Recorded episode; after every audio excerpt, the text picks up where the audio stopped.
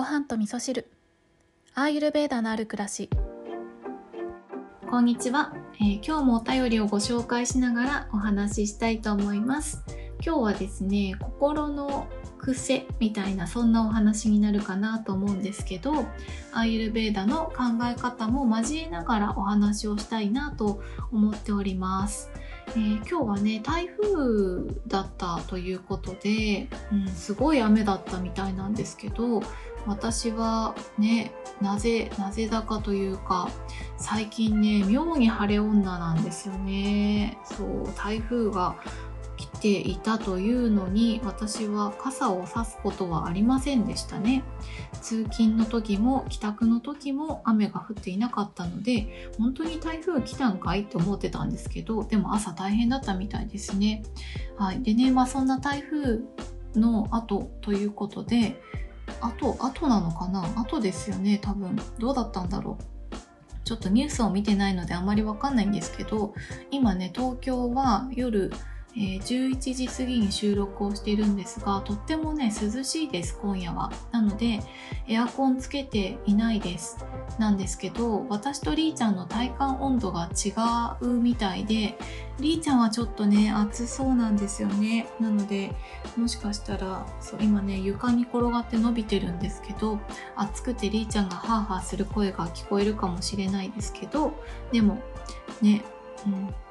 大丈夫だよ。はい。はい。ではですね、お便りをご紹介したいと思います。ごはみそネーム、グラママさんからお便りいただいております。グラママさんありがとうございます。えー、グラママさんは以前ですね、量子場調整のことをお便りで教えてくださったグラママさんですね。ありがとうございます。おはようございます。レスポンス読んでいただきありがとうございました。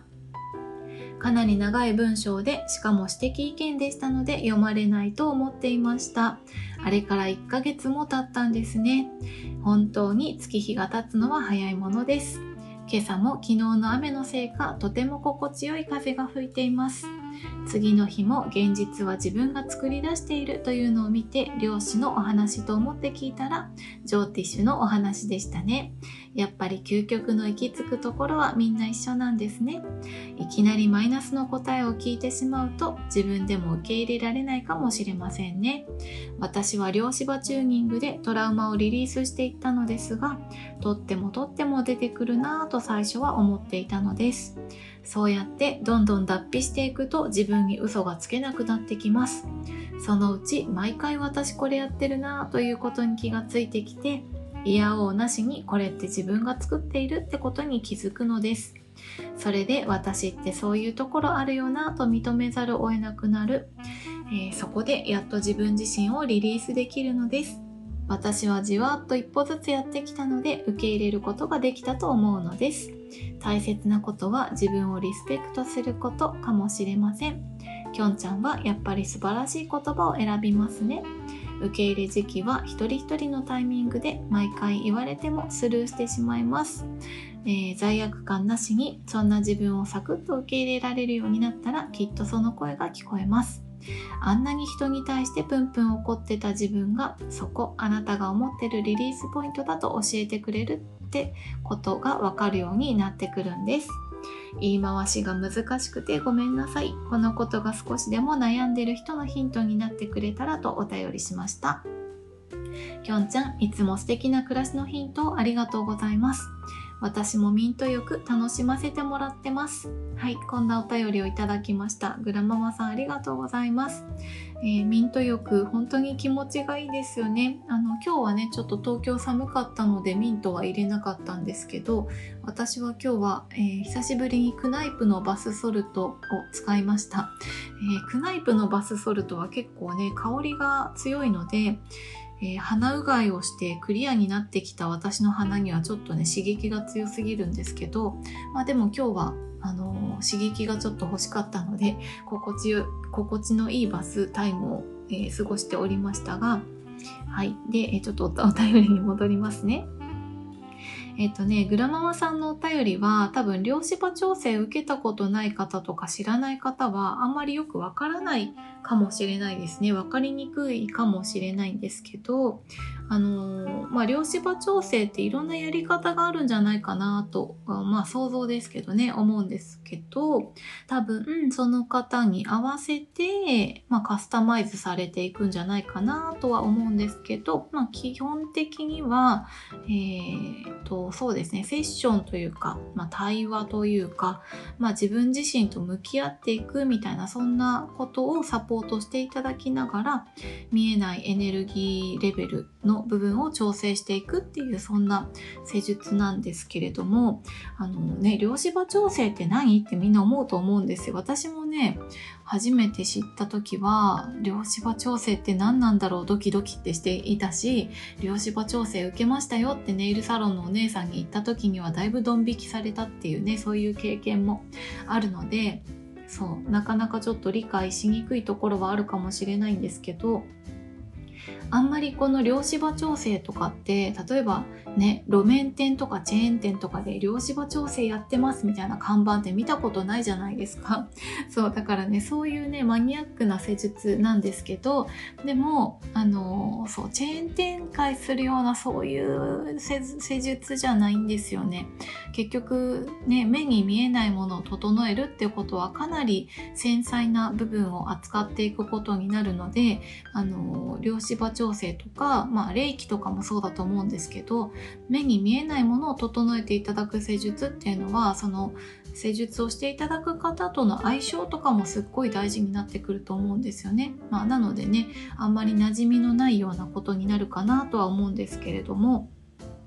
でもこの目に見えないものを整えていくっていうのはあのアイルベーダもね同じことなんですよね。あのアイルベーダはかろうじてね目に見えるものを使って目に見えないものを整えていく。例えば食べ物とか、えー、ライフスタイルとかねそういったところから目に見えないものを整えていくっていうことをするので、えー、まだ分かりやすいかなって思うんですよね。そう。でね、えー、グラママさんのお便りの中をね、え見ていくとですねそう結局その表面的にごまかしている自分をどんどんどんどんね皮を剥がしていくとこう玉ねぎの皮剥いていくみたいにねどんどんどんどんごまかしている自分を剥がしていくと本当の自分が見えてくるんですよね。まあ、これって多分アユルベーダでいうところのデトックスと一緒だよなって思っていて自分ではないものをどんどんどんどん排出していくっていうことによって本当の自分が見えてくる。で本当の自分が見えてくることによって本当の世界が見えてくるってこと。これイコールになってくるんですよね。要はあの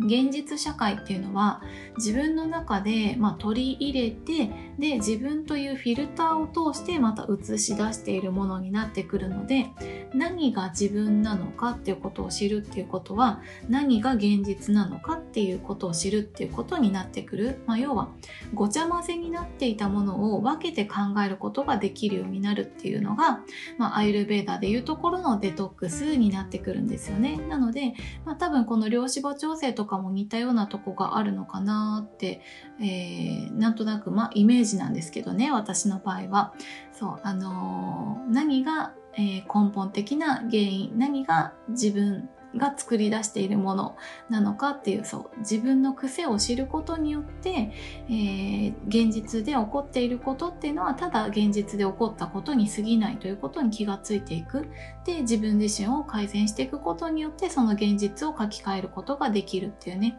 そういう感じになるのかなってことをね私の感覚的にはそんな風に思っておりますね。そうなので今生きづらいなって感じてる人とかねグラママさんもも今回はね悩んでる人のヒントになってくれたらということでお便りをくださったので、まあ、そんな人に届いてくれたらいいなって思うんですけど